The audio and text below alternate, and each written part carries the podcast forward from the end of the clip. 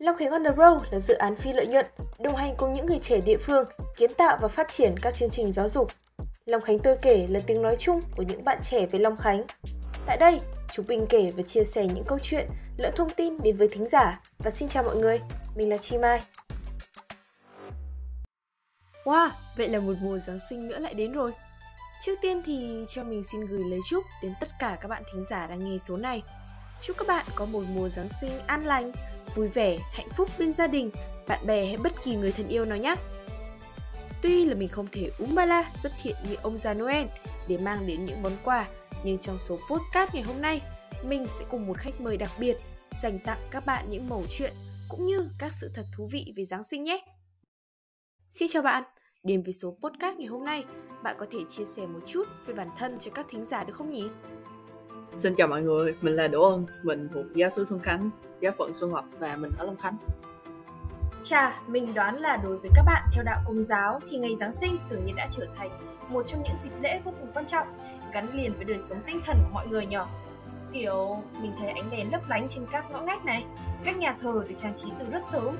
Đâu đó khoảng đầu tháng 12 là không khí Noel đã tràn ngập mọi nẻo đường rồi. Um, bạn nói khá là đúng nhà thờ giáo sứ mình còn trang trí từ ờ, hồi tháng 11 cơ và bởi vì Giáng sinh là lễ quan trọng và bắt buộc hầu như là tất cả các bạn công giáo đều phải tham gia. Nên là Giáng sinh cũng là thời gian mà mình yêu thích nhất trong năm.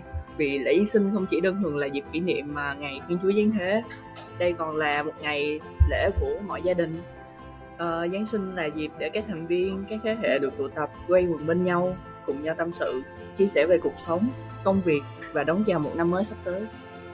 Uh, bên cạnh đó Giáng sinh cũng là ngày lan tỏa những thông điệp của hòa bình và đồng thời chúng ta có thể chia sẻ với những người kém may mắn hơn như những người vô gia cư bị bỏ rơi, cô đơn, già yếu hay bệnh tật. Wow, ra là vậy. Theo mình tìm hiểu sơ lược thì dịp lễ này được hình thành nên cùng với nhiều đức tin xuyên suốt trong lịch sử. Cho tới hiện nay, mình thấy có khá khá những câu chuyện với nhiều dị bản về ngày Giáng sinh.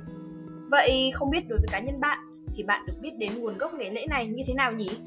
Ờ, hồi bé, theo hiểu biết của mình, Giáng sinh là ngày lễ kỷ niệm sự ra đời của Chúa Giêsu, thường được tổ chức vào ngày 25 tháng 12 hàng năm. Ờ, tuy nhiên thì chúng mình còn có một lễ vọng Giáng sinh là vào ngày 24 tháng 12 và cái lúc mà mình còn nhỏ thì mình thấy mọi người đi lễ này còn nhiều hơn cả ngày lễ chính là ngày 25 tháng 12 xong mình khá là thắc mắc uh, có lẽ bởi vì lễ vọng Giáng sinh thì thường được tổ chức vào buổi đêm và mọi người thường khá rảnh vào thời gian này um, nhưng mình mới biết được là khi khi tôi giáo mới sáng lập lễ Giáng sinh chưa được biết tới và nguồn gốc của thánh lễ này chỉ được biết tới từ thế kỷ 4 sau khi Chúa Giêsu ra đời khoảng 3 thế kỷ Vậy nên ngày lễ này được biết đến như bây giờ cũng chính là sự kết hợp của nhiều văn hóa khác nhau với nó. Thú vị thật đó. Mà vào mỗi dịp Noel có rất nhiều những biểu tượng kinh điển được nhớ tới như là cây thông với ngôi sao vàng hay các tấm thiệp cùng những lời chúc an lành.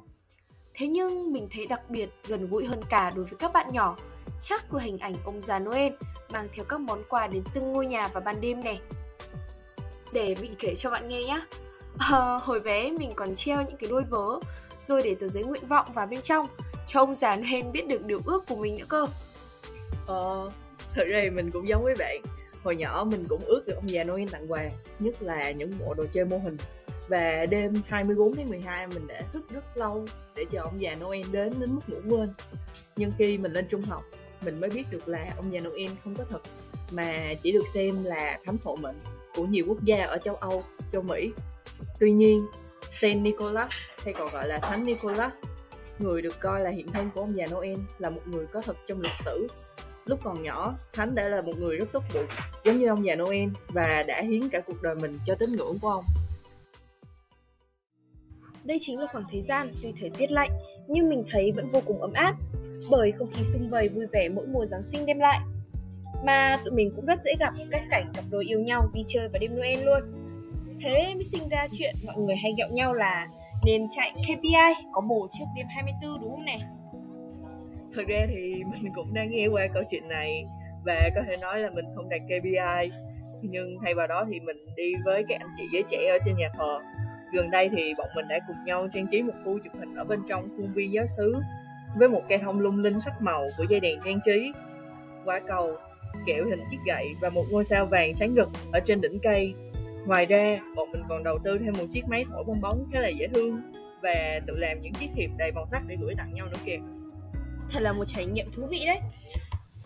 Qua từng mùa Noel, mình chắc hẳn là đều để lại cho mỗi người những trải nghiệm rất riêng. Đối với bạn thì ờ, bạn có kỷ niệm thú vị gì trong mùa lễ này? Có thể chia sẻ cho mình cũng như là các bạn thính giả được không nhở? Thì mình có một kỷ niệm khá là đáng nhớ trong lần trao đổi quà ở trên nhà thờ vào một mùa Giáng sinh năm ngoái. Lúc đó thì mình đã bóc trúng được một món quà siêu to bự và mình rất là vui luôn. Nhưng tới khi mở quà thì mình mới biết là người chuẩn bị gói quà này đã gói rất là nhiều lớp từ hộp thùng sữa, thùng bia và mình đếm xương xương là có khoảng 6 lớp món quà cuối cùng của mình là một quả cầu hình ông già Noel và người tuyết.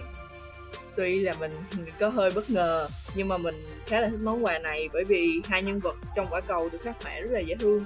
Và khi mà mình lắc quả cầu lên thì nó còn có tuyết rơi nữa, làm cho quả cầu trở nên sống động hơn. Và tuy nhiên thì mình nghĩ là mọi người nên chuẩn bị một tinh thần vui vẻ khi mà nhận món quà mà không nghĩ đến giá trị vật chất để không phải hụt hẫng như mình sau khi cùng bạn có những phút chia sẻ vô cùng thú vị, mình cũng đã siêu tập được thêm cho bản thân nhiều câu chuyện hay ho trong mùa Giáng sinh đấy. Cảm ơn bạn vì đã dành thời gian xuất hiện trong tập này với mình và các bạn thính giả. Mong rằng chúng mình sẽ có cơ hội gặp lại nhau ở những số postcard tiếp theo trong tương lai nhé. Với mỗi người, dịp Giáng sinh lại mang một màu sắc riêng qua từng mẩu chuyện nhỏ mà họ từng trải qua. Dù sao thì mình tin rằng giá trị cốt lõi quan trọng nhất được gìn giữ ở dịp lễ này vẫn chính là sự yêu thương đong đầy tình cảm qua từng hành động ý nghĩa. Để sau tất cả, Giáng sinh vẫn luôn tồn tại như một ký ức tốt đẹp, gợi nhắc về những người yêu thương nhất của mỗi chúng ta.